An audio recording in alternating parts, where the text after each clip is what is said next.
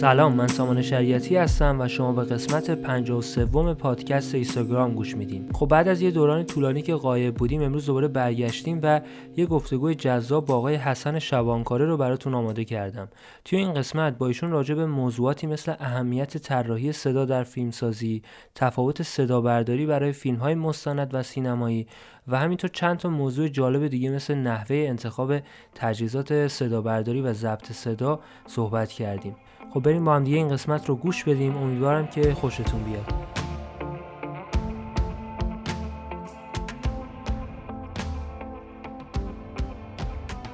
خب من حسن شبانکاره هستم متولد 1362 تحصیلاتم که سینما بوده البته با گرایش کارگردانی توی دانشگاه سوره طبیعتا. ولی خب به دلیل که دانشگاه سوره در اون زمان ها و حتی همین الان هم گرایش صدا نداره در نتیجه ما کم کم یه جورایی به شکل تجربی مسیر خودمون رو پیدا می‌کردیم. مثلا فیلم بردارها صدا بردارها تدوینگرا الان البته گرایش فیلم برداری و تدوین داره این دانشگاه ولی در زمان ما نداشت. من ورودی 80 سوره هستم. و خب بعد از اون با گذر یه سری دوره های تخصصی در زمینه صدا دیگه کم کم به شکل حرفه‌ای وارد حوزه صدا برداری فیلم و مستند شدم و بعدم طراحی صدا و صدا گذاری. گفتین که کارگردانی خوندین بعدش رفتین به این سمت. دلیل خاصی داشت یا دست روزگار به این سمت کشوندتون؟ ببینید واقعا ترکیبی از هر دو. یعنی یه وقت شما در یه مسیر قرار می‌گیرید و احساس می‌کنید جالبه و یه وقت ممکن از ابتدا بهش فکر کرده باشین و انتخاب بکنید. من ابتدا سینما رو انتخاب کردم. بله یعنی بهش فکر کرده بودم بخاطر که من تجربی خونده بودم. جز دانش آموزای خیلی خوب هم بودم. من اصلا تیز هوشان درس میخوندم در دبیرستان. یعنی با همه انتظار داشتن که حداقل دیگه یه پزشک یا داروساز بشم. ولی من اصلا کنکور تجربی رو شرکت نکردم. به هیچ کس هم نگفتم. فقط کنکور هنر شرکت کردم. و سینما فقط اولین انتخابام سینما بود. دانش اینو من انتخاب کردم که سینما بخونم. و حتی زبان انگلیسی قبول شدم و هیچ کدوم اونو نرفتم و این رشته رو اومدم و اما در زمانی که سینما میخوندم وارد شدن به رشته صدا یک مقدار با اتفاق هم همراه بوده. بله به خاطر اینکه ما ناچار بودیم در دوره فیلمسازی توی دانشگاه به دلیل که همه کارگردانی میخوندن. یعنی تنها گرایش موجود در دانشگاه کارگردانی بود ولی برای ساخت یک فیلم شما فقط کارگردان لازم ندارین. در بقیه میبایست در بخشهای دیگه کمک می‌کردن. اینطور بود که مثلا من دستیاری تدارکات کردم دستیاری تهیه دستیاری مدیریت تولید کردم دستیاری فیلم برداری دستیاری صدا برداری دستیاری صحنه همه این کار رو انجام دادم و زمانی که دستیاری صدا انجام دادم احساس کردم که این جالبه. به این علاقه بیشتری دارم. که یه دلایلی هم داشت که شاید یه مقدار به روانشناسی به من نزدیک بود. یه مقدار اینطوری هم بود. چرا؟ من خودم آدم خیلی معاشرتی نیستم خیلی اهل مراودات گسترده نیستم. در کارگردانی شما اینو لازم دارین. در تهیه کنندگی در تولید شما اینو لازم دارین. اما در صدا نه. شما می‌تونید یه گوشه صحنه وایسین و فقط کارتون انجام بدین. یه بخشش این بود. بیشتر سرت تو لاک خودته ولی وقتی کارگردانی باید همش با بقیه در ارتباط باشی درست. آره دیگه همه همه ماجرا رو باید هندل کنی. و خب من خیلی کاراکترم اینطوری نبود. یعنی الان که بهش فکر می‌کنم این یه مقدار آگاهانه دارم صحبت می‌کنم. اون زمان که خب چیزی نداشتم که چرا اینطوری شد. و دیگر اینکه خب صدا یک بخشی بود که یک در واقع اتوریته و یک نوع در واقع هژمونی توی صحنه فیلم داره. یعنی در این حال که خیلی گوشگیر خیلی منزوی ظاهرا اما حرکت و کات داره. بخشیه که امکان کات داره. یعنی می‌تونه مثل کارگردان تاثیرگذار باشه در خروجی فیلم. آنچه که شما میشنوید نهایتا بیسش به وسیله صدا بردار ضبط شده و نهایتا به وسیله صداگذار کامل شده. بنابراین و امروز هم که شما اساسا فیلم سامت تولید نمی کنید در نتیجه این تاثیرگذاری که داشت هم برای من جالب بود یعنی در این حال که خیلی ساکت بود خیلی تاثیرگذار بود و حضور پررنگی داشت.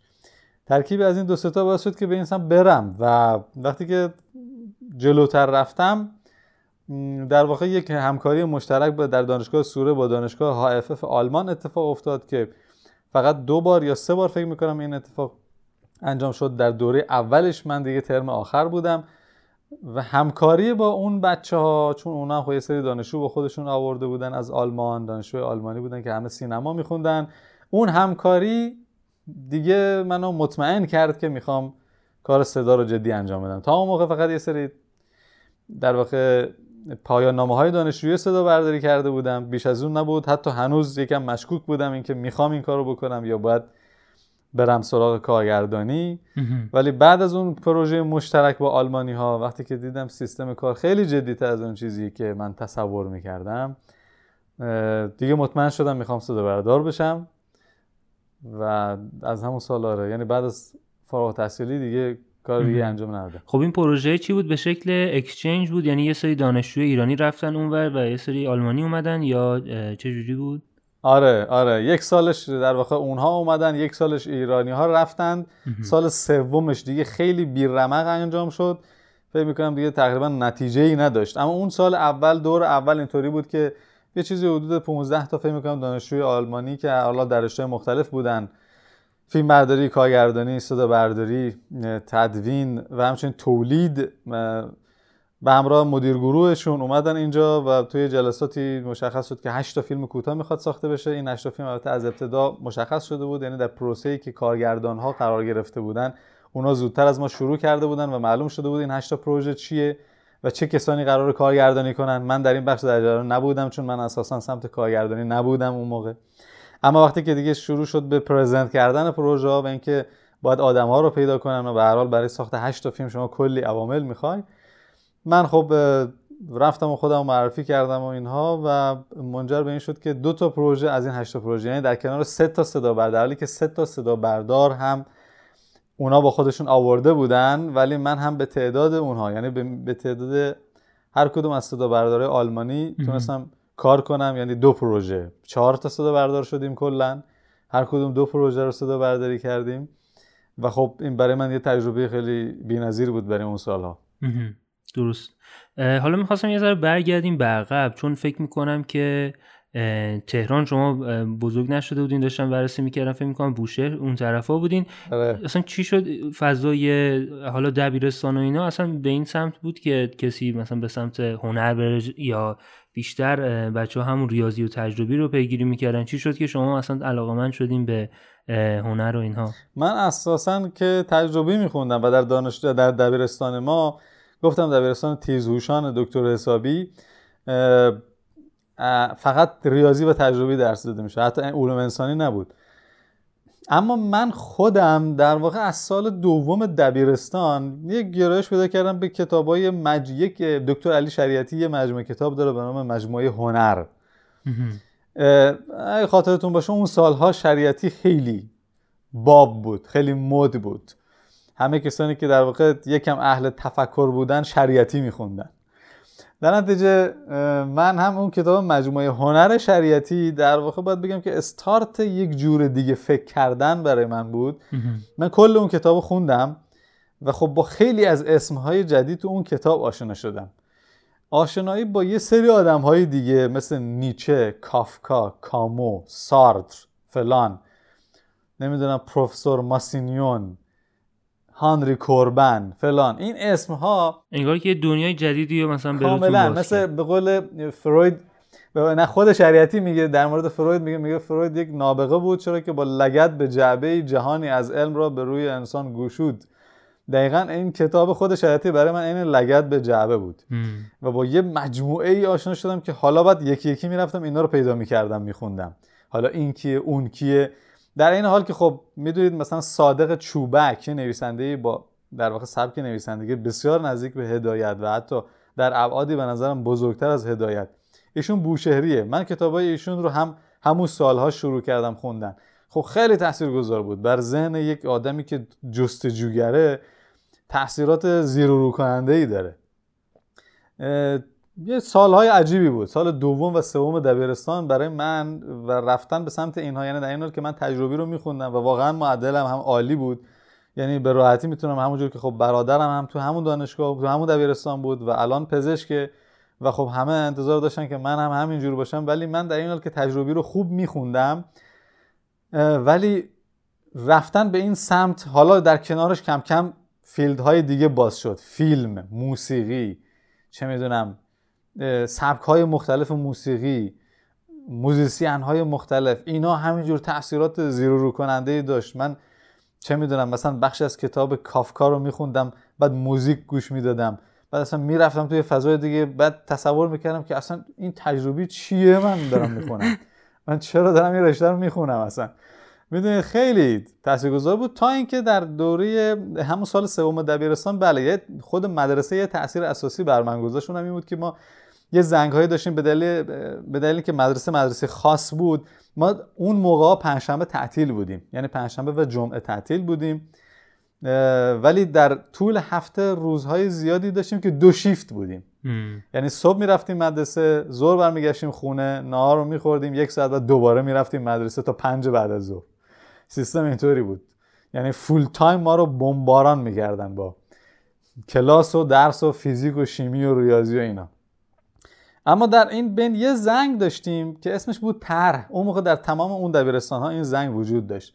طرح خالی بود همیشه و ما ول بودیم تو حیاط مدرسه.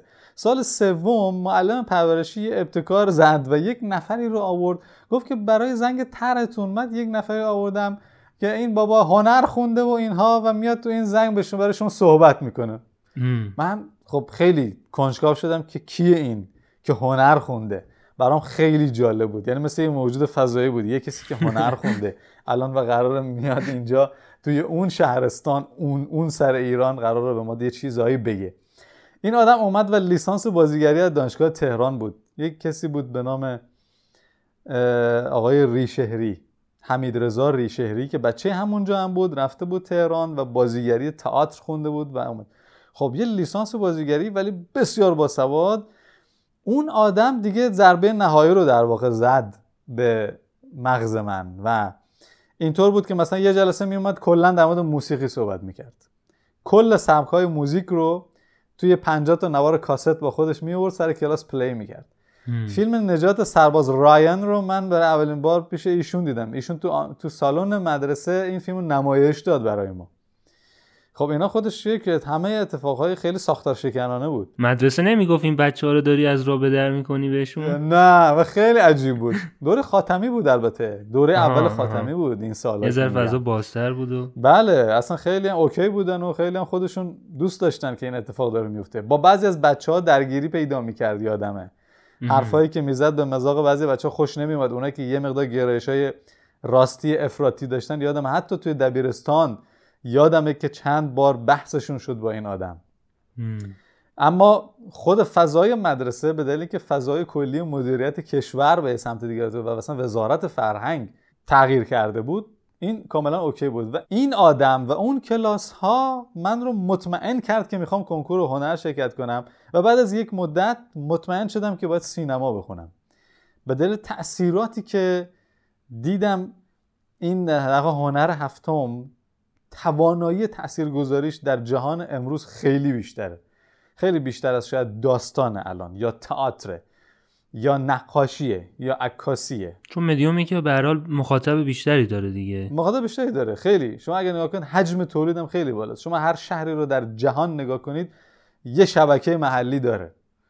این شبکه محلی گرفته تا تمام سینماها سینماهای مستقل independent underground alternative مستند داستانی کوتاه بلند تیزر همه اینا جز تولیدات در واقع هنر هفتم اصطلاحا. همه اینا تولیدات مولتی مدیایی که base شون سینماست و تصویر متحرک. در نتیجه من به این نتیجه رسیدم که باید سینما بخونم. به هر حال به عنوان یه کسی که یه تصمیم سخت می‌گیره از یه انتخاب شاید راحتتر که مسیرش مشخصه میاد به یه سمتی که شاید آیندهش خیلی معین نباشه میایین دوران دانشگاه رو طی می‌کنین یه سری تجربه ها به دست میارین. بعدش این مسیر ترانزیشن و انتقال پیدا کردن به فضای حرفه‌ای براتون چطور بود؟ آیا راحت بود اون زمان برای اینکه بتونین فعالیت حرفه‌ای بکنین کار پیدا بکنین یا خیلی راحت نبود؟ چه جوری بود تجربتون فکر می‌کنم این مرحله برای هر دانشجویی مرحله سختیه. فرق نمی‌کنه حتی کجای دنیا باشه. من خب در واقع همون موقع با این دوستان آلمانی هم صحبت می‌کردم. دانشگاه HFF بهترین دانشگاه سینمایی اروپا است و practical ترین دانشگاه است. یعنی کاملا عملیه. درست اونا می‌گفتن که خب البته ما 90 درصدمون وارد بازار کار میشیم ولی همونها حتی 10 درصد ریزش داشتن. یعنی یه تعدادی بودن که نمی‌تونستن نهایتا وارد. خب حالا شما مقایسه کن در فضای ایران. باز همچنان زمانی که من دیگه باید وارد بازار کار می شدم دوره اول احمدی نژاد بود فضا باز تغییر کرده بود. راحت نبود. نه مرحله سختی بود واقعا. یعنی مرحله بود که یه زمان اونم برای منی که در تهران هیچ کس رو نمیشناختم و کلا بر اساس روابطی که توی دانشگاه شروع شده بود داشتم کار می‌کردم و نه چیز دیگه. واقعا نه معرف داشتم نه هیچ کس رو میشناختم. هیچ آدم حرفه ای رو در بدنه سینمای حرفه ای نمیشناختم. هیچ connection ی در بدنه سینمای حرفه ای نداشتم. و صرفا بچه های دانشگاه بودند. همین. که من از طریق اونا کم کم هی یه مواقع بود که واقعا ناامید می‌شدم. یعنی می‌گفتم این چه کاریه؟ یعنی با این روش بخوام ادامه بدم مثلا در سی سالگی چجوری خواهم شد؟ اما به هر حال شاید دیسیپلین کاری علاقه جدی به کار همه اینا چیزهایی که تاثیر می‌ذاره بر آدم ها شما وقتی که میرید سر صحنه حتی اگه یه صحنه کوچیکه وقتی انضباط شما رو می‌بینن وقتی که میزان اون تمایل شما و انجام کار رو می‌بینن. در واقع ارزش افزوده کار شما. من همیشه تکنیکم اینطوری بود که کار رو فقط برای پولش انجام ندم. من پولم رو می‌گیرم اما کاری بیش از آنچه که می‌گیرم تحویل میدم. واقعا استراتژی همیشه اینطوری بود. هنوزم اینطوریه. یعنی واقعا وقتی که سر یک عدد با کسی توافق می‌کنم دیگه توجه نمی‌کنم که اون عدد چیه؟ دیگه توافق کردی. کارت رو باید بتونی بهتر از اون و بیشتر از آن چیزی که می‌گیری براش انجام بدی. همیشه اینطوری بودم. و خب شاید این استراتژی که ناخداگاه شاید اصلا یه چیز موروسی بود حتی پدر من هم همینطور بوده. این شاید اینو من اصلا از خانواده یاد گرفتم. این چیزی نبوده که آگاهانه. و فکر می‌کنم هم جواب داده چون الان یکی از پرکارترین صدا بردارای یا صداگذارهای سینمای مستند ما هستین و اتفاقا داشتم نگاه می‌کردم دیدم که با کسایی که کار کردین اینها دوباره تکرار شده. یعنی اینجوری نبوده که با کارگردان یه بار کار کرده باشین. بارها بارها برگشتن شما رو دوباره انتخاب کردن که فکر می‌کنم از همون انضباط کاریه و علاقه میاد که میان استخدام می‌کنن. بعد می‌بینن که این طرف واقعا علاقه داره به کارش و باعث میشه که کیفیت نهایی اون فیلم بالا بره. حالا نمی‌دونم چقدر موافق باشین درسته درسته همینطوره. واقعا خیلی از دوستانم وقتی من مثلا نشده که دوباره کار کنیم ناشی از این ناشی از تداخل برنامه ها بوده. وگرنه همیشه دوستانی که کار کردم دوباره اومدن و دوباره خواستن پروژه بعدی پروژه دو حتی دوستانی بودن که مثلا بعد از پنج سال بعد از ده سال رفتن و کار کردن با کسان دیگه دوباره برگشتن و گفتن که مثلا اگر الان این کار رو وقت داری فلان. این اتفاق خب زیاد افتاده و خب من از این بابت خیلی خوشحالم. نهایتا در یک در یه مرحله مسیر انگار باز شد. اون مرحله بود که من اسم می‌کنم که سینمای مستند منو انتخاب کرد. در واقع اینطوری باید بگم. به خاطر اینکه طبیعتا من خیلی آگاهانه سمت این نرفتم که برم و در سینمای مستند کار کنم. اینجور نبود برای من.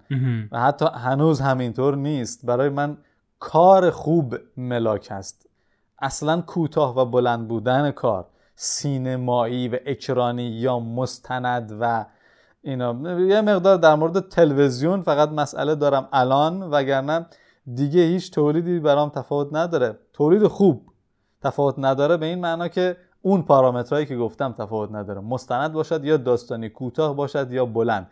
اما خوب خوب بودن کار و اینکه با چه کسی کار می‌کنی همیشه اینطوری بودم ولی سینمای مستند خیلی زیاد در واقع منو انتخاب کرد و یه اقبال بود دیگه. یک فضایی به من داد که من یک دوره خیلی خوب از دوران کار حرفه رو تو سینما مستند تجربه کردم و پر از خاطرات خیلی زیبا و فراموش نشدنی واقعا. حتما بهش می‌رسیم که آره اصلا چه تفاوتهایی داره با کار داستانی. ولی می‌خوام قبلش یه ذره بحث رو شاید تکنیکی تر بکنیم و راجع به این صحبت بکنیم که اصلا کار صداگذار و یا صدا بردار تفاوتاشون در چیه و چه شباهت هایی دارن حالا بعدش هم وارد حالا خود المان های مختلف sound design میشیم ولی دوست دارم از اینجا شروع بکنیم که اصلا تفاوتاش رو توی چی می‌بینین شما. آره یه موضوعیه که من یه بخشیش رو در واقع توی هم کارگاه ها همیشه گفتم هم توی چند تا live ی که توی این دوران قرنطینه بود گفتم اما فکر می‌کنم مجدد گفتنش خیلی لازمه برای اینکه این مسئله طراحی صدا یک مسئله خیلی مبهمیه. اینکه طراحی صدا چیست و صدا گذاری چیست و صدا بردار این وسط چیکار است.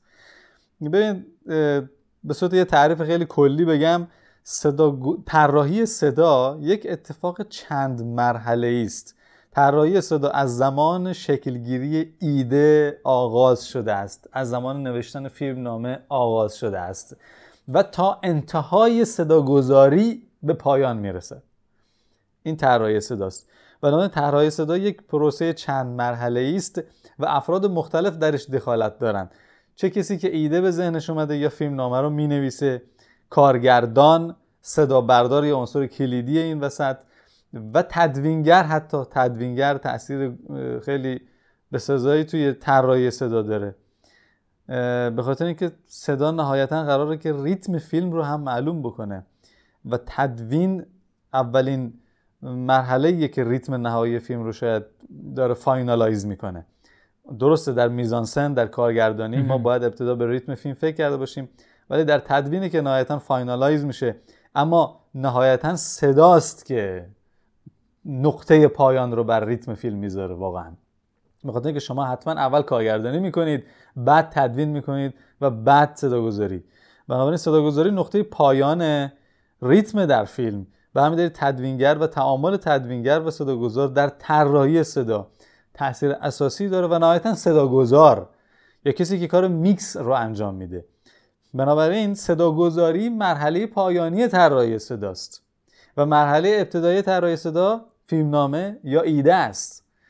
پس صدا طراحی صدا یک پروسه خیلی گسترده است. در زمان فیلم برداری هم کاملا شما در طراحی صدا قرار دارین. قبل از فیلم برداری در جلسات پیش تولید باید جلسات طراحی صدا داشته باشیم.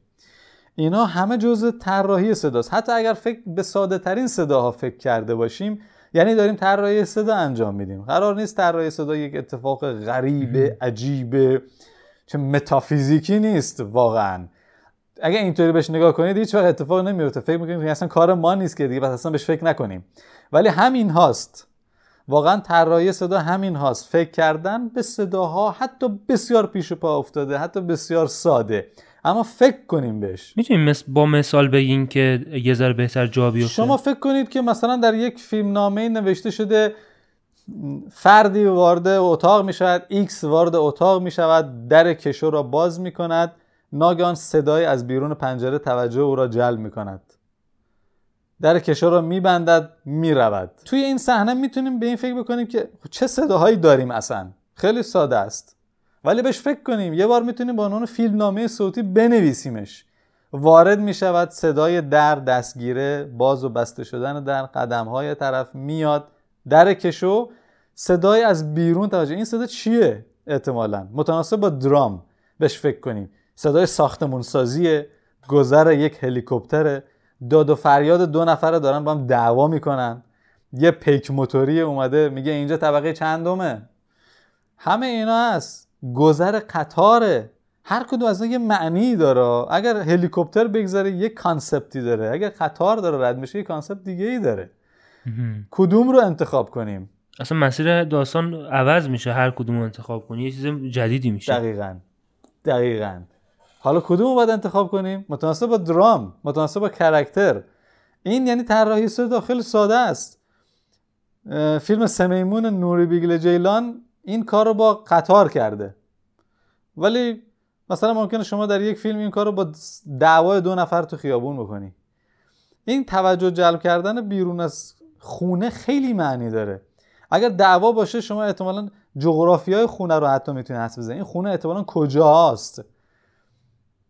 با همین صدای بیرون. این صدای یه صدای establishing اصلا. به ما معرفی می‌کنه که این کاراکتر احتمالا کیه و احتمالا کجا هستیم. یعنی حتی میگه به قول دکتر الستی میگه برای استارت فیلم با چهار تا دبلیو رو برو هستیم. Who? Where what و when. یعنی کی چی می‌خواد کجاست چه موقع. تقریبا همه اینا رو با همین صدا می‌تونیم بگیم. اما یک طراحی صدا خیلی قدرتمنده. صدا بیرون از قاب ما نمی‌بینیم منبع صدا رو ولی تاثیر اساسی به داخل قاب داره. این طراحی صداست. ولی بهش فکر کنیم. اوکی شما میگید که ما که سر صحنه که اینو نمی‌خوایم ضبط کنیم. باشه بهش فکر کنیم. بهش فکر کنیم. به صدا بردار بگیم که ما یه چنین صدایی مد نظرمون هست ولی احتمالا سر صحنه نمی‌تونیم ضبطش کنیم. اینو بعد بعد ضبط کنیم. اصلا باید توی صدا گذاری اضافه کنیم. این اتفاقی نیست که سر صحنه میفته. اوکی. ولی بدونیم.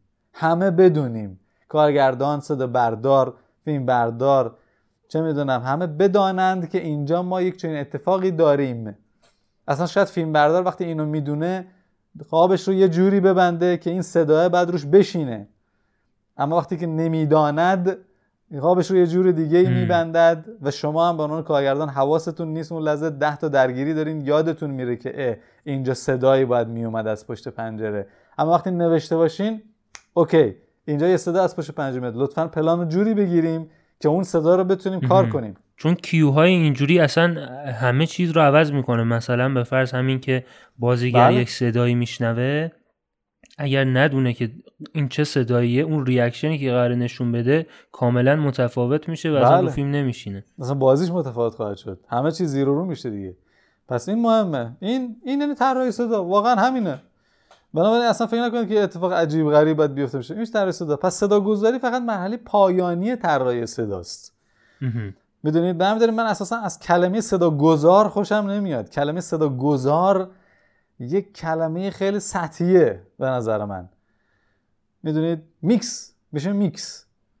در حالی که کسی که این کار توی ایران معمولا کسی که این کار انجام میده هم طراح صداست هم در واقع داره طراحی صدا رو finalize می‌کنه در واقع. یک فرد مهمه در طراحی صدا و نهایتا اینکه داره صدا گذاری هم می‌کنه داره میکس رو هم انجام میده ولی فقط میکسر نیست. یعنی به هم داری صدا گذار اساسا کلمه اشتباهیه. یا باید بنویسیم sound designer یا باید بنویسیم sound design and mix یا چه می‌دونم یه ترکیب اینطوری لازم داره برای اون کسی که اون کار پایانی انجام میده. درست همین واقعا من همیشه خودم هم اگر اسمم قرار title م قرار صدا گذار باشه میگم اینو عوض کنید لطفا. چون اصلا معانی متفاوتی میده. چون وقتی که شما میگین sound designer یه چیز آدم میاد تو ذهنش ولی وقتی میگیم صدا برداری یا صدا گذار کلا یه چیز آره. دیگه میاد. خب حالا راجع به این صحبت بکنیم که اصلا المان های sound design موفق چی هست؟ چون شما به این اشاره کردین که شاید ما اون صدایی که می‌خوایم اصلا روی صحنه ضبط نشه و بعدا این کار اتفاق بیفته. من مثلا یه سری ویدیو می‌دیدم که اینها می اومدن از چیزهایی که اصلا ما فکرش هم نمی کردیم یک صدایی شبیه به اون صدایی که روی صحنه داره اتفاق میفته درست می‌کردن. مثلا اگر بازیگر داشت روی ساحل راه می‌رفت این روی برنج مثلا دستش اینجوری میکوبید و صدای مثلا انگار راه رفتن درست می‌شد. آیا این هم جزء همونه یا مثلا یه title کاری دیگه است؟ چی میگن به این؟ بله به خب که میگن کار foley که در واقع از اسم آقای جک فولی صدا گذار و در واقع foley artist آمریکاییه که برای اولین بار این در واقع تکنیک رو معرفی می‌کنه. میگه خب اگر ما سر صحنه صدای رو نتونستیم خوب ضبط کنیم میریم میسازیمش دوباره. حالا لزوما هم قرار نیست عینا با همون material این کارو بکنه. می‌تواند همون material باشه می‌تونه از یک material دیگه برای تولید صدای دیگر استفاده کنیم. مثلا می‌تونیم از پاره شدن یک تیکه مقوا برای ترک خوردن دیوار استفاده کنیم در هنگام زلزله. بله این میشه. شکستن مثلا کرفس به جای شکستن استخوان انسان استفاده کنیم. اینا ممکنه و همه و این دیگه به میزان خلاقیت اون foley artist ربط داره. foley و هم و نه foley. اصطلاح foley و خیلی به کار باز کلمه غلط foley و خب این اصلا یک یه حرفه است. ببینید اصلا یه رشته دانشگاهیه. اما خب وقتی در مورد ایران صحبت می‌کنیم ما حتی یک foley studio حرفه‌ای در ایران نداریم. آنچه که وجود داره آدما تو استودیو خودشون یه کارایی می‌کنن. مثلا میرن توی dead room یه ابزاری می‌برن صدای ضبط می‌کنن ولی اینا foley studio نیستن در واقع. و ما foley artist هم نداریم باز در ایران. باز همون دوستان صداگذار ناچارن خودشون متناسب با صحنه و پلانی که وجود داره برن و این کار انجام بدن. خب این یه بخش از صداگذاریه و در واقع در مرحله post production صدا انجام میشه که خب یه افرادی هستن میرن تو استودیو با یه سری ابزار خیلی گسترده صدا تولید می‌کنن. مثلا برای انیمیشن وال ای 2500 track مجزا صدا تولید شده. اما خب شما فکر کنید که این 2500 تا اگر که هر, هر کدوم مثلا پنج بار هم تکرار شده باشه یعنی شما با 12500 بار ریکورد روبرو هستین. تا که فقط صدای این انیمیشن رو ریکورد کنید. حالا میکس و mastering ش یه مرحله دیگه است. و خب اینا معمولا یه گروه هن ببینید این افرادی که با هم کار می‌کنن یه نفر کارش dialogue editing اصلا. یعنی فقط کار کار تخصصش اینه که دیالوگ dialogue editing چیه؟ وقتی که شما برید از برداشت های مختلف مثلا می‌بینید که در برداشت OK شما دیالوگ خوب نیست. یا دو کلمش ایراد داره یا خوب ضبط نشده یا خوب ادا نشده یا لحنش درست نیست فرقی نمی‌کنه. چه مشکل ضبط به لحاظ technical ضبط داریم چه مشکل لحن و بیان داریم. میریم و از برداشت های دیگه اون دیالوگ رو میاریم و sync می‌کنیم. برداشت های دیگه ای که خودمون ضبط کردیم سر صحنه. این کار dialogue editing ه ممکن هر کلمه رو شما از یه برداشت بردارین و یه جمله بسازین. خب این کار ساده ای نیست. ساختن یک جمله که هر کلمش از یه برداشت اومده. دیگه بریم سراغ مثلا میکس و master اصلا کار یه نفر دیگه است. یه کسی دیگه این کار انجام میده. audio engineering داریم یا audio در supervisor داریم. کسی که بر تمام این پروسه نظارت می‌کنه. که مطمئن باشه همه چیز داره درست انجام میشه. ما این افراد رو واقعا اینجور تفکیک شده نداریم. یه نفر داریم که همه این کارا رو احتمالا انجام میده. بعد میگیم خب چرا مثلا کار ما مثل با توجه به این وضعیتی که داریم واقعا خروجی کارهای ما خیلی هم خوبه. خیلی خوبه. خیلی بی خیلی به استاندارد جهانی نزدیکه. واقعا. و بعضا بیشتر از استاندارد جهانی. خب بنابراین اینا یه چیز تفکیک شده است و می‌دونید که هزینه استدیوهای صداگذاری در بیرون از ایران یه چیز سرسام آوره یعنی post production صدا و post production تصویر از خود صدا برداری و فیلم برداری گرونتر تمام میشه. و خب این یک واقعیت به خاطر کار خیلی ظریفتریه کار خیلی حساستریه. و شما به ابزار و وسایل و تخصصهای گسترده تری هم نیاز داری. اما خب ما متناسب با اقتضای سینمای ایران ما اینها رو نداریم واقعا به این شکل تفکیک شده. اما برای این هر کدومشون یه کار تخصصیه و یه جهانی داره واقعا.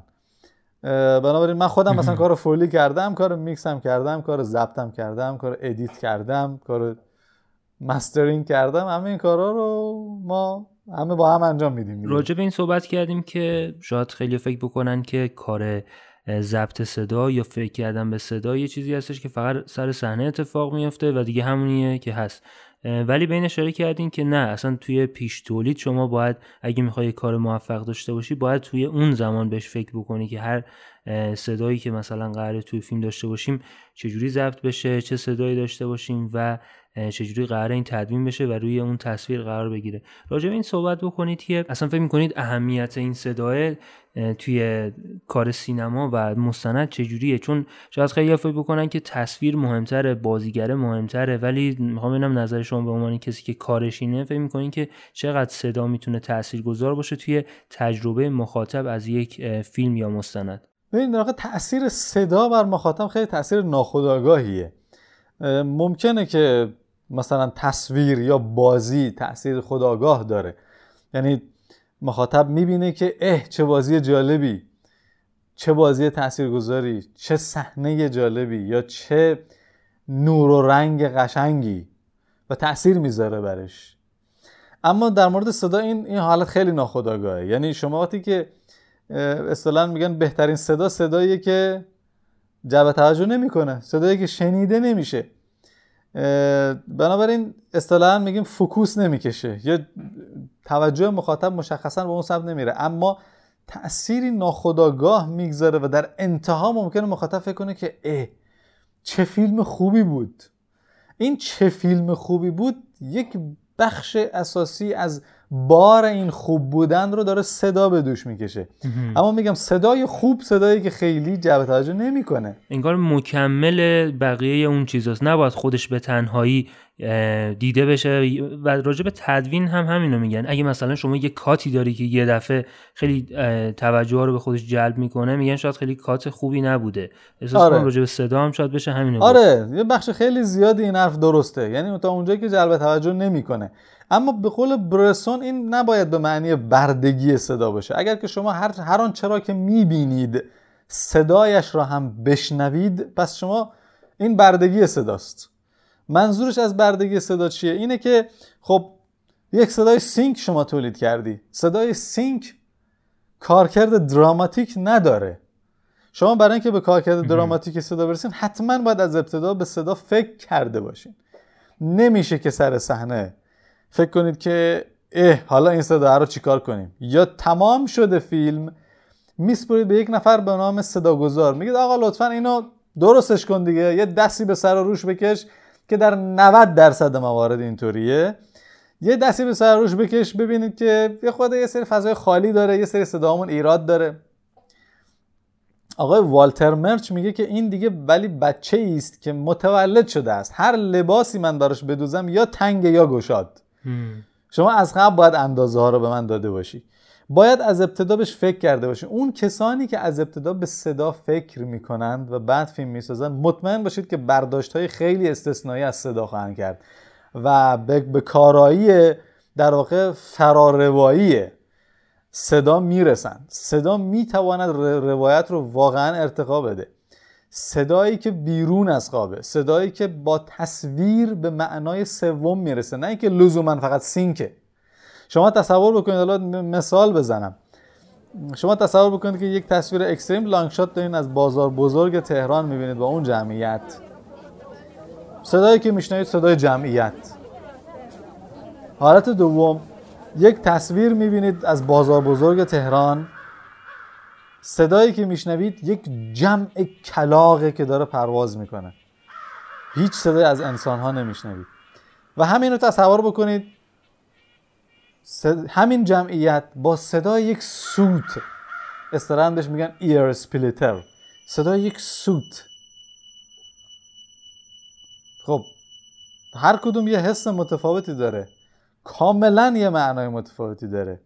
صدای کلاغ ها روی اون حجم جمعیت متناسب با کانتکست اصطلاحا یعنی بافتی که شما به وجود آوردین. پلان قبل و بعد.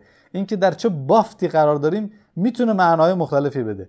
بنابراین الان من نمی‌تونم بگم خب الان معنی صدای کلاغ با اون جمعیت میشه چی؟ هیچ چیز ثابت اینجا وجود نداره. شما قبل و بعدش رو بله ما در مورد ریاضی صحبت نمی کنیم در مورد هنر طراحی صدا داریم صحبت می‌کنیم.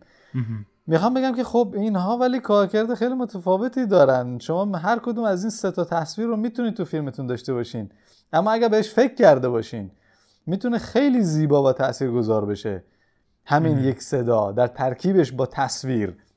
بنابراین که من به این میگم رابطه دیالکتیک بین صدا و تصویر. اگر که شما به اینجا برسین اون وقت واقعا دارین طراحی صدا انجام میدین و واقعا به تاثیر صدا در فیلم. صدا در سینما می‌رسین. وگرنه که اگر که هر آنچه که می‌بینیم بشنویم عینا خیلی هم خوب و شیک و تمیز بشنویم که تازه صدا سینکه. این میشه بردگی صدا. تا حالا به بردگی صدا رسیدیم. از اون جایی صدا صدا می‌شود که برای خودش بتونه کرکتر مستقل پیدا بکنه. یعنی به, به درام اضافه کنه و به تصویر اضافه کند. که فقط در این حالته. صداهای بیرون قاب. صداهایی که مربوط به جهان فیلمن ولی ما منبعش رو نمی‌بینیم. صداهایی که مثلا شما تو فیلم بل و جوغ زیبای روز می‌بینید یه صدای زنگ مبهم همش شنیده میشه. این صدای زنگ رو هیچگاه نه منبعش معرفی میشه نه گفته میشه این از کجاست. ولی انگار که یه چیزی مربوط به درون شخصیت فیلمه. خب این یک طراحی صدای خیلی زیباست. صدا مربوط به جهان فیلم نیست. یعنی ما هیچ منبعی براش معرفی نمی کنیم. اما دقیقا تبدیل به یه عنصر دراماتیک شده. هر وقت این صدا رو میشنویم انتظار داریم الان یه اتفاقی بیفته. می‌دونید؟ صدای باد در فیلم اسب تورین. ببینید خیلی چه ساده ایه ولی چقدر دراماتیکه. در خیلی از موارد که ما نمیبینیمش. یعنی باد رو که نمیشه دید ولی آثارش رو میشه دید.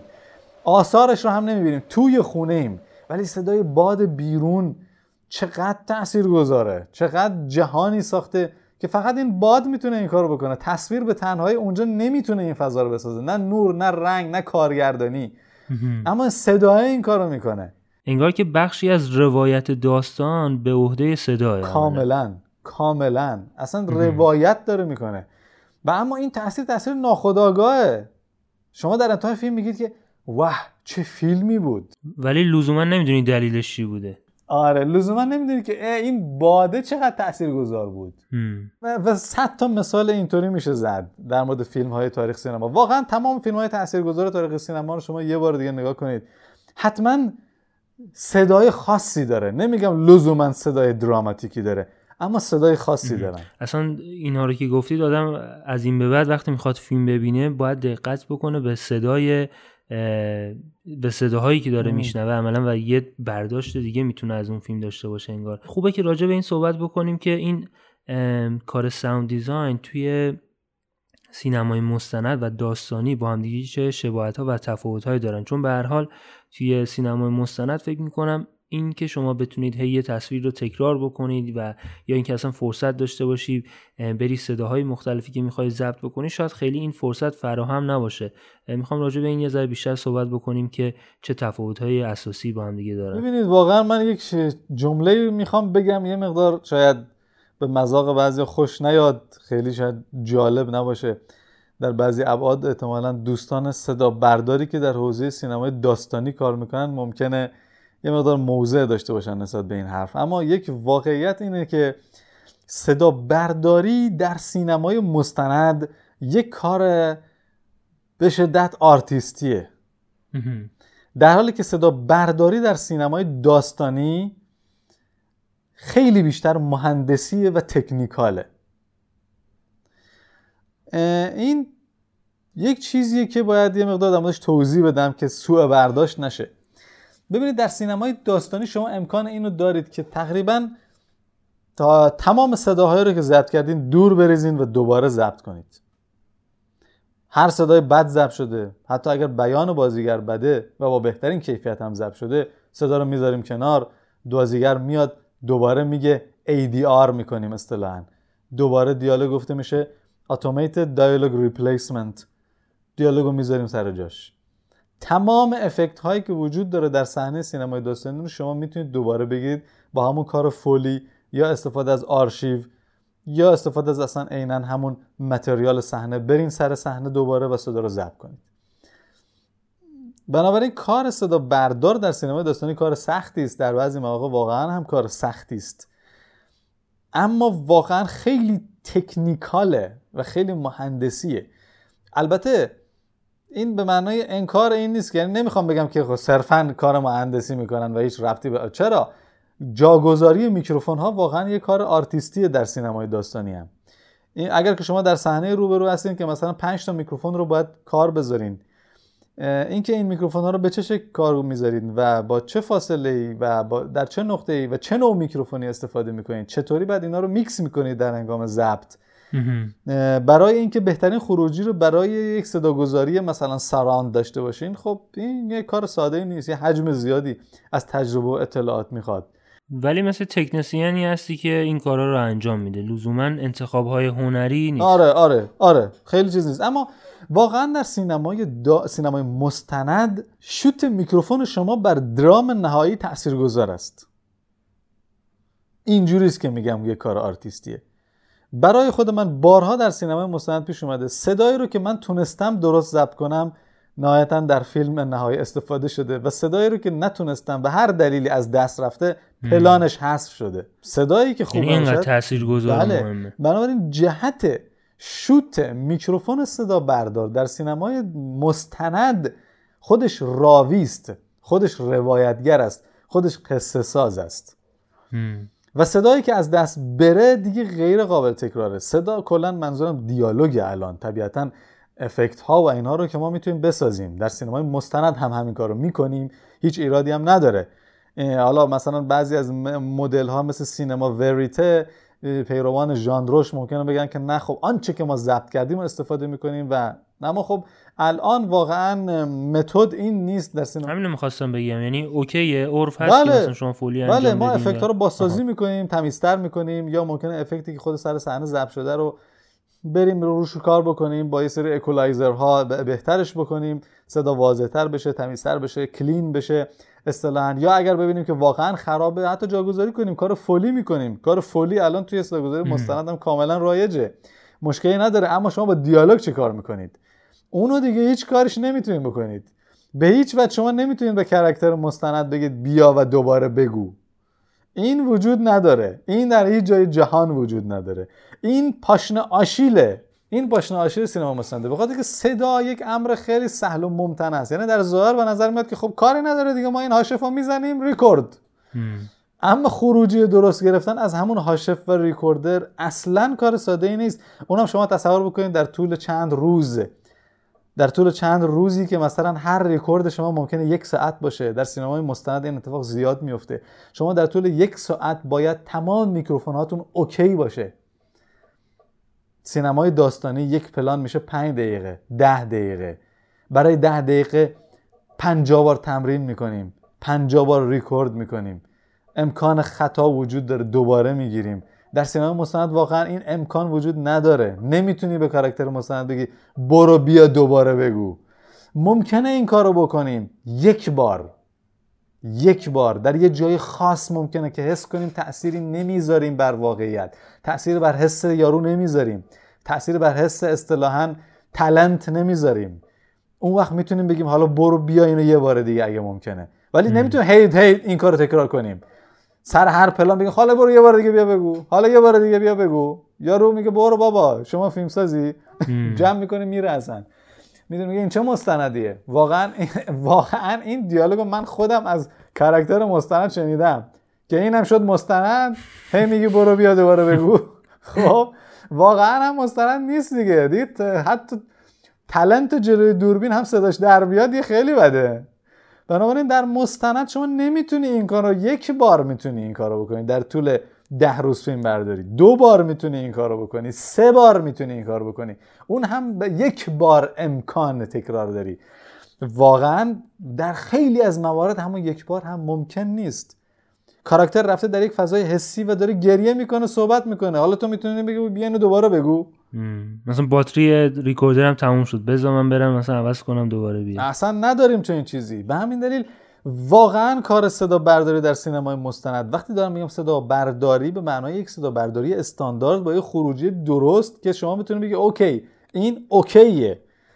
اصلا ساده نیست. اصلا ساده نیست. و اینو واقعا صدها بار گفتم. صدا در سینمای مستند به شدت سهل و ممتن است. سهل می نماید ولی به شدت پیچیده است. اینکه شما خروجی درست داشته باشین به شدت پیچیده است.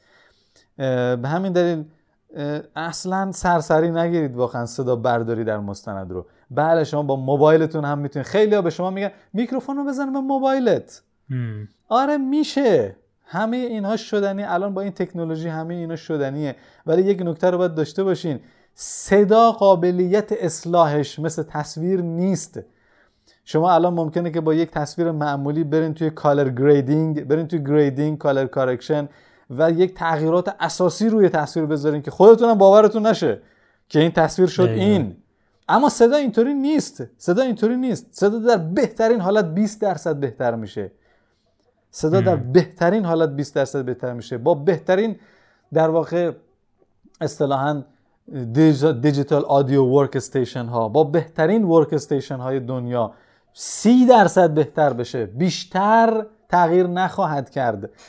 واقعا به صدا اینطوری نگاه مثلا صدایی که peak شده دیگه distort شده خراب شده رو دیگه خیلی نمیشه کارش که من یادمه که 6 7 سال پیش رفته بودیم خونه آقای دکتر یزدی برای یه مستندی ضبط بکنیم. بعد ایشون یه سری قناری و پرنده و اینا داشتن توی خونهشون و همینجوری که ایشون صحبت می‌کرد کلا اینا داشتن میخوندن. بله. بعد منم که بلد نبودم. مثلا یه دوربینی گرفته بودیم فقط رفته بودیم از طرف دانشگاه داشتیم ضبط می‌کردیم.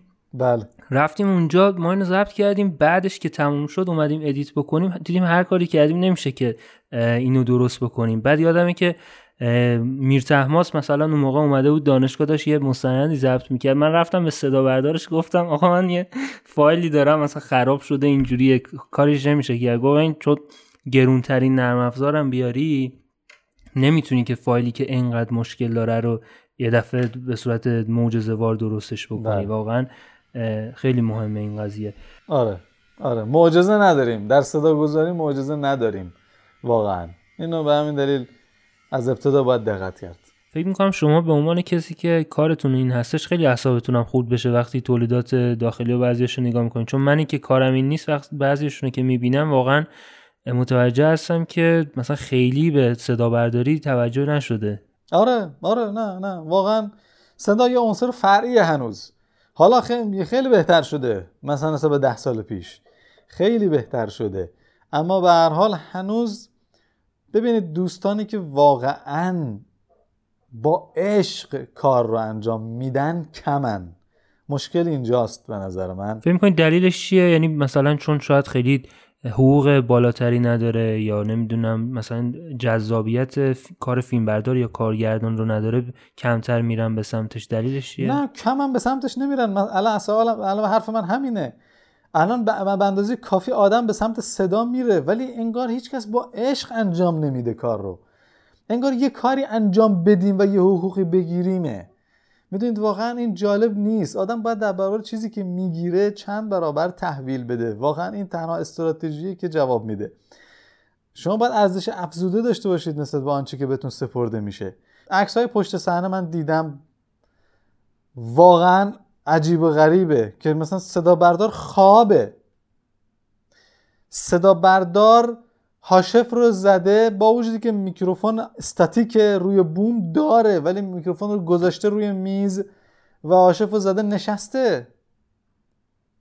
اینا توی مستند پشت صحنه مستند من دیدم. اصلا این باور کردنی نیست. خب این یعنی علاقه ای نداره به این کار. خب این کارو نکن. اگر علاقه ای نداری این کارو نکن. می‌دونید؟ خیلی ساده است. فکر می‌کنم کار خیلی هوشمندانه هم نباشه چون شما وقتی با یه نفر توی سینمای مستند حداقل این کارو می‌کنی خب چون فضا اینقدر بزرگ نیست همه هم دیگه رو می‌شناسن و اگر اسمت به عنوان کسی که مثلا حالت بزن در رو باشه مثلا می‌خواد سریع یه کاری انجام بده و بره اسمت اونجوری در بره شاید خیلی منطقی هم نباشه. آره ببینید تا حدودی این البته درسته بله. تا حدودی درسته ولی اساسا تهیه کننده به دنبال هر چیز ارزون ترن الان. به همین دلیل همیشه برای همه شرایط بدم نباشه. آره آره. همه به دنبال اتفاق ارزون ترن الان داستان اینه. شاید کسی که حالا مثلا داره اینو گوش میده بخواد به این فکر بکنه که اصلا یه ابزار ابتدایی برای اینکه بتونه این کار رو شروع بکنه بخواد تهیه بکنه فکر می‌کنین چی هست که بتونه برای شروع مثلا بگیم که اگر مثلا شادگان باشه لو باشه کدوم رو بگیره چه میکروفونی داشته باشه شاید بتونه که یه رنج وسیعتری از کارها رو باهاش ضبط بکنه. ببین این به این بستگی داره که واقعا شما سراغ کدوم تکنولوژی میرید از ابتدا. من قبلا یه بحثی کردم که در زنجیره صدای شما که شامل میکروفون میکسر ریکوردر هست و بعد هدفون در این زنجیره حد اکثر توانایی زنجیره صدای شما به اندازه ضعیفترین بخش آن است. این قانون کلی. اگر از یک میکروفون شاپس 5 میلیون تومانی استفاده می‌کنید روی ریکوردر مثلا ادی رول دو میلیون تومانی قیمت میگم به خاطر اینکه قیمت ها گفتم در چه داستانی تاثیر گذارن شما به اندازه اون ریکوردر از خروج صدات انتظار داشته باش. نه به اندازه اون میکروفون. آره چون یکیش باتل نک میشه دیگه نمیشه یکیش خیلی خوب باشه یکیش خیلی ضعیف دقیقاً باتل نکه دقیقاً قانون باتل نکه یعنی اینکه این نباید به این شکل هزینه بکنید که یه چیز خوب الان می‌تونم اینو بخرم یه چیز خیلی خوب بگیرم ولی خب حالا اون نمیشه یه چیز ارزون می‌گیرم یه چیز کف ماجرا رو میرم نه سعی کنید متناسب با بودجه که دارین چیزهای ابزار رو متناسب با هم انتخاب کنید. تقریبا در یک لول باشن. بنابراین با این سیستم میشه شروع کرد. حالا این سیستم می‌تونه خب یک سیستم در واقع اصطلاحا consumer باشه یا prosumer باشه. می‌دونید؟ اگر consumer use هست خب یعنی که شما احتمالا باید برین سراغ مثلا ریکوردر زوم ریکوردر تسکم مدل های پایینش. ریکوردر. ادی رول که حالا مدل مختلف دارن واقعا. یعنی این که من الان بگم کدومش خیلی دیگه محل از اعراب نداره. تقریبا همشون نزدیکن به هم. منطقی نیست. آره هر کس باید بر اساس اون کاری که می‌خواد انجام بده. آره همشون خروجشون خیلی به هم نزدیکه. و مثلا برین سراغ میکروفون های رود مثلا NTG1 NTG2 یا سه می‌دونم سونی سراغ این مدل ها باید برین. هدفون رو هم مثلا برین توی range مثلا هدفون AKG مثلا یا مدل های پایین Sennheiser. با این, با این سیستم میشه شروع کرد به عنوان یه سیستم در واقع consumer. اما خب طبیعتا اگه بخوایم بریم سراغ prosumer دیگه باید حداقل مثلا به recorder ی مثل Sound Devices به بالا فکر کنید. میکروفون ها دیگه حداقل مثلا سنایزر MKH 416 یا چه می‌دونم MKH 60 شاپس به بالا.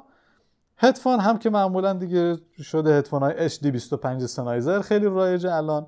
یا مدل های از هدفون بیر داینامیک مدل های خوبی داره که اینا دیگه در واقع حرفه ای هستن. بنابراین اینکه شما چقدر می‌خواین بودجه بذارین متناسب با اون بعد انتخاب بکنید ولی وارد هر کتگوری میشین لطفا همه بخشا رو از همون کتگوری انتخاب کنید. این معنی نداره که شما برید مثلا میکروفون 416 بگیرید با زوم H6 درست. واقعا به نظرم خیلی محلی از اعراب نداره به خاطر اینکه الان میکروفون 416 حدود 22 میلیون تومنه در که H6 7 میلیون تومنه. یعنی میکروف بادی میکروفون شما فقط. از کل ریکوردر شما چند برابر قیمتش؟ درسته. خب یه ذره خیلی تکنیکال شد برای اینکه بشوره ببره. یه سوال راجع به سافت اسکیل می‌خواستم ازتون بپرسم. فکر می‌کنم برای اینکه توی این حوزه موفق بشین چه ویژگی های فردی یا مهارت‌هایی باید آدم داشته باشه؟ یه مقدار راجع بهش صحبت کردیم ولی اگه بخوایم مثلا دو سه تا رو به صورت خاص مثال بزنین چیا رو میگین؟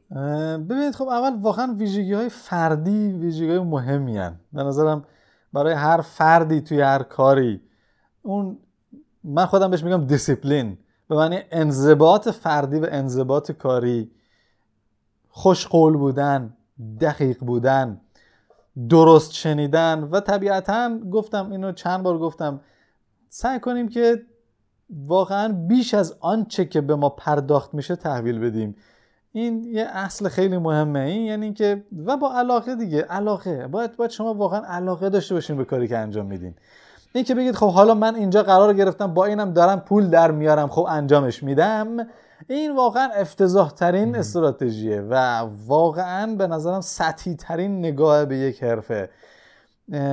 همینه که میگن 80 درصد الان آمار میگه 80 درصد انسان ها در جهان کاری رو دارن انجام میدن که بهش علاقه ندارن.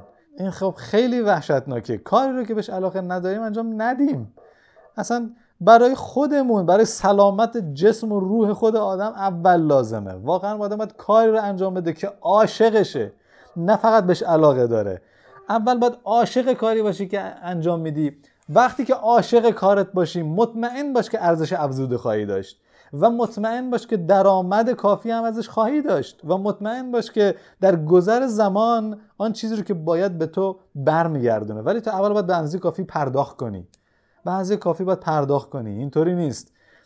هنر کلا اینطوری نیست. اگر شما بهش عنوان یه کار هنری فکر می‌کنید اصلا اینطوری نیست. باید تا آخرین قطره رو بدین. راه دیگه ای نداره. راه در رو نداره. نمی‌تونید برید یه بوتیک داشته باشین تو بازار باشین تو بورس هم کار کنید بعد بگید من می‌خوام یک صدا بردار خیلی جدی هم باشم. و بنابراین میگم دوباره علاقه باید عاشق کاری باشی که انجام میدی. اصلا یه بنده خدا یا من دنبال می‌کردم می‌گفت که اگر که شما خوشحالی از اینکه آخر هفته شده و مثلا تعطیلات و سر کار نمیری یعنی داری توی کار اشتباهی هستی. باید خوشحال باشی از اینکه داری میری سر صحنه مثلا صدا برداری می‌کنی. آفرین. واقعا واقعا کسی که عاشق کارشه وقتی که بیکاره ناراحته. وقتی که نیست سر صحنه ناراحته. فرقی نمی‌کنه. خب خیلی هم عالی. یکی دو تا سوال نهایی بپرسم و دیگه بیشتر از این وقتتون رو نگیرم.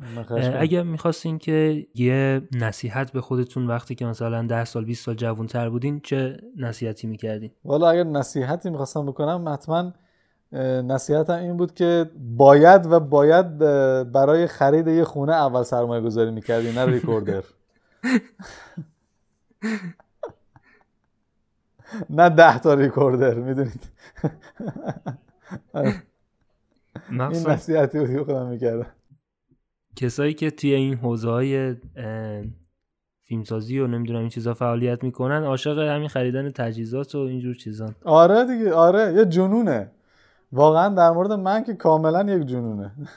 آره بهش میگن سندروم خرید تجهیزات دیگه. آدم مثل بیماریه. آره دقیقا. خب چیز دیگه ای هست که فکر می‌کنین می‌خواستیم راجع صحبت بکنیم یا نه؟ این برلین Talent Campus هم می‌خواستیم مثلا راجع به صحبت بکنیم. خب کمپ برلین رو که می‌دونید چیه؟ در واقع یک کمپی که در کنار جشنواره برلیناله برگزار میشه. هر سال یه چیزی حدود فکر می‌کنم 300 نفر رو از کل دنیا گاهی مثلا میشه از 180 کشور 170 کشور. زمانی که من رفتم سال 2012 دهمین edition در واقع کمپ برلین بود. و فکر می‌کنم که تا همین الان هم تنها کسی که به عنوان صدا رفته من باشم. یعنی ندیدم دیگه. حالا تا طبق آخرین سرچی که کردم ندیدم کس دیگه ای به عنوان صدا در راه صدا یا صدا بردار توی این کم یعنی. شرکت کرده باشه از ایران. بله طبیعتا از ایران. کسی جز من شرکت نکرده. اما خب تو حوزه های دیگه مثلا مثل فیلم برداری کارگردانی و بازیگری و فیلمنامه و اینا بودن. خب اتفاق خیلی جالبی بود دیگه. مهمترین اتفاقش به نظرم connection یه که شما در واقع با آدم ها هست در سراسر دنیا و همچنین جایگاه خودت رو حدودی می‌تونی تشخیص بدی و تخمین بزنی که خب حالا در بین این 50 تا آدمی که به عنوان صدا بردار و طراح صدا و موزیسین از سراسر دنیا اومدن تو در چه سطحی هستی؟ خب خیلی روحیه میده به آدم. و این این connection فضای connection بین المللی که ایجاد می‌کنه حتی هنوز ما توی فیسبوک یه گروهی داریم که بچه های همون دوره توش هستن و گاهی چیزایی می نویسن و آره مثلا اگر یه کسی یهو میره فلان جشنواره در فلان جا میگه من این جشنواره هستم کسی نیست. مثلا اگه کسی از بچه ها باشه میرن همون می‌بینن و اینا. به هر حال و اینکه خود برلین خود کمپ خیلی follow می‌کنه آدم ها رو.